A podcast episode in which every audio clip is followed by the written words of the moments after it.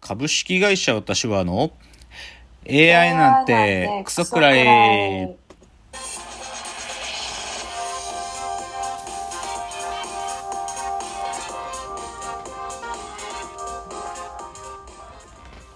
群馬が生んだ怪談時株式会社私は社長の竹之内です。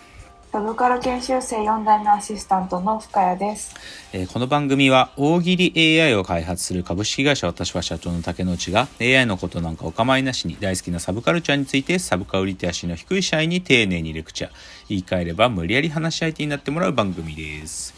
ということで今日が187回ですけども、えーっと、3週ぶりに深谷さんが、あの、まあ、一緒に撮ることができまして、ちょっと深谷さんが今、あの、生活の環境が若干変わりつつあったタイミングだったので、そそうれが落ち着いてきたので、深谷さん再登場という感じですね。はいよかったです。いえいえ。とですね、じゃあまあ今週もラジオエンタメライフ冒頭は喋るかなという感じなんですけど、はい。深谷さんその今のせ住環境にはテレビはないでしょ？あ、ないです。テレビはないんだよね。そう、もともとテレビはない Z 世代なんで、はいあのー、2022年のアニメ、秋アニメってやつですね。どんどんスタートして、もう今回はすごい、あ、なんていうかな、シーズンで、本当にビッグタイトルがたくさん、こう、始まってるんだけど、うんチェンソーマン、チェンソーマン昨日で2話まで終わってとか、あの、はいブリーチの最終章である千年決戦編も2話までやったりとかね、弱虫ペダルの、あの、第5シリーズ、多分今週土曜日が3話なんだけど、とかも始まってて面白いんですよ。はい。で、そのビッグタイトルの中でもね、一番でも面白いのはね、ガンダムだね。えーガンダム彗星の魔女面白い。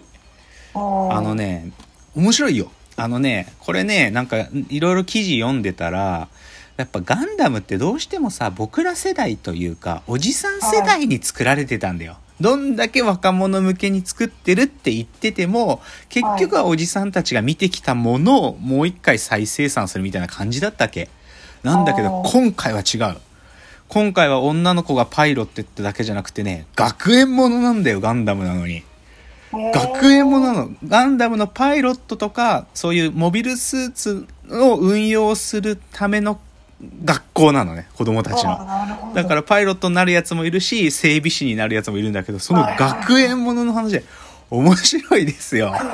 やっぱねそういうなんかリニューアル大事なんだなってすげえ分かった。めちゃくちゃ面白いここまで。うん。っていうのが秋アニメの話まあ多分ねこっからしばらく秋アニメ面白いこと続くんでまた喋りと思いますよ。うん次はね野球の話しましょう。はい。あのー今年結局ねプロ野球、あのーペナントレースは見に行けなかったんだけどあの先週ねクライマックスシリーズを私ね一人で見てきましたよ。あのー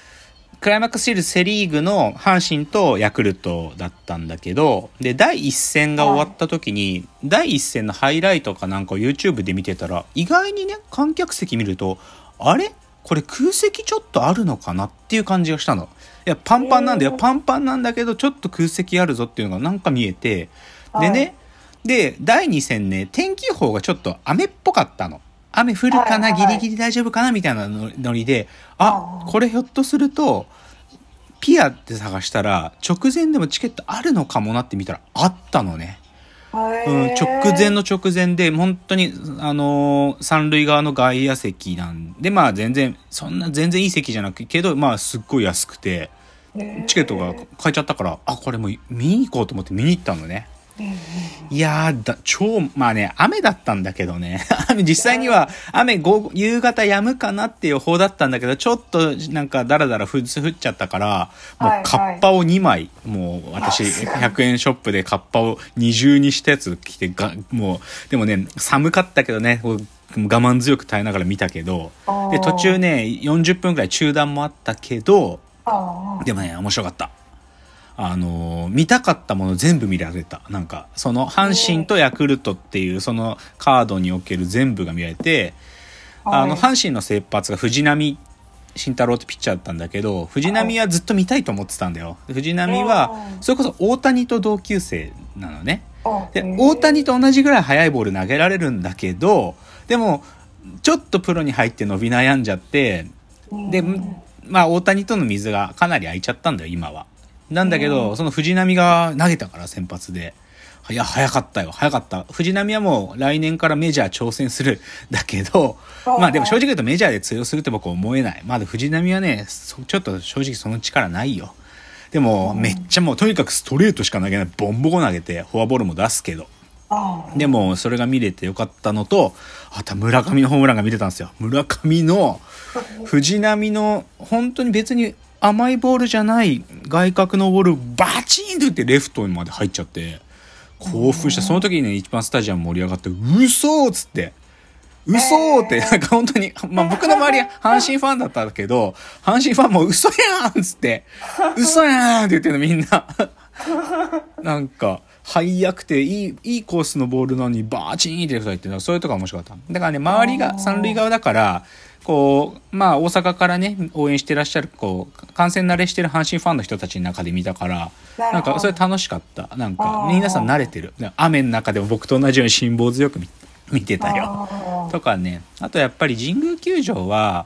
あの、グルメもね、充実してるんですよ。あの、うん、フレッシュネスバーガー入ってるから。もうこれ、これ食っときゃ間違いないんだけど、フレッシュネスバーガーも神宮仕様のね、なんかこう長いポテトみたいなのとかあるんだよ。これみんな食ってんのこれ。みんなこれ食ってんだけど、僕もそれをね、あの、まあ、大谷、あ、村上のホームラン出た後ぐらいちょっと、あの、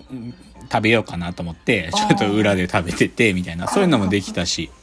そう、だから、まあ、結局ね、ちょっと翌日あったから、あんまり中断時間もあったから、夜遅くまで見らんなかったんで、5回過ぎ、試合が決まるくらいまで見たんだけど、それまでにホホームラン3本出たし、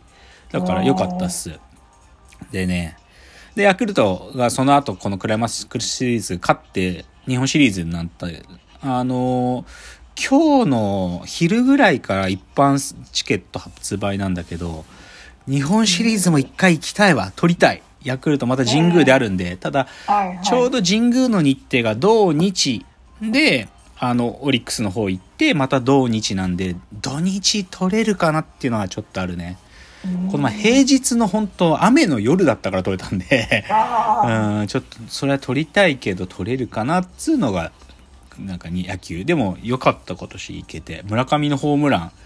シーズン中じゃないけどね、クライマックスシリーズの一発目見れたのは良かったっすよ。うん。次ね。はい。ちょっとね、最近友達のこと考える機会が多くてね。友達っつうのはどういう存在かなみたいなことを考える機会が多くて。でそれで、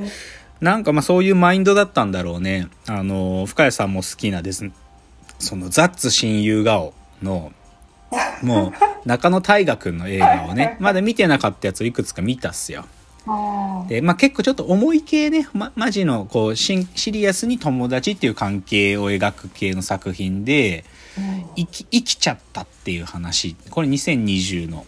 ね、あの映画と、あと、走れ絶望に追いつかれない速さでっていう、まあこれも結構重たいんだけど、まあ友達が死んじゃうんだけどね、死んじゃった友達のことをこうちょっと思うっていう話なんだけど、でもなんかそれ見てね、で、まあ悪くないっていうかいいっすよ。やっぱ中野大河はいいなって思うんだよね。で、でその中で、あの、生きちゃったの方で共演してるのが、あの、若葉龍也くんっていう俳優さんなのね。で僕彼のこともすごく好きなの。それこそ去年の街の上でとかクレナズメとかも出てた人だし。で、そのね、たまたまなんだけど、その中野大河若葉龍也のやつを見てたら、YouTube でリコメンド出てきたのが、中野大河と若葉龍也が二人でね、多分、生きちゃったの撮影中に撮ってるんだと思うんだけど、なんかね、若葉龍也がギター弾いて中野大河が座りながら歌歌ってる、あの動画見てさ、最高と思って。何この感じと思って。か、葛飾ラブソディってやつと、あとはチェリーっていうの歌ってる、二つ上がってるけど、あれ、すごいいい映像だよね、あれ。あれもう、あれ見るとコメ欄とか中野大河結婚してくれとか出てくるよね。でもあれ見ると好きになっちゃうよね、二人のこと。すごいなんか、ああ、いい友達なんだろうな、みたいな。うん。だから、まあ、二人はね、それこそ、まあ、中野大河は二世タレントっていうかね、お父さんも俳優さんだし、で、若葉龍也くんなんかは、あのー大衆演劇をね子供の頃からやってる子だから子供の頃からまあ仕事してる人たちなんでなんかそういうのもあって仲いいんかもなっていう感じがするけど。でもちょっとねこれは推しで中野ドラマのな中野大河のドラマがね今日本始まるんですよ。一つが NHK で始まってる「拾われた男」っつってあの松尾悟さんっていう俳優のある種の自伝的な物語だけど、まあ、これはまあ硬いと思うんだけど明日明後日かな？日曜？22日から始まるねジャパニーズスタイルっていう即興ドラマら即興演劇ドラマやるらしいんだよこれが。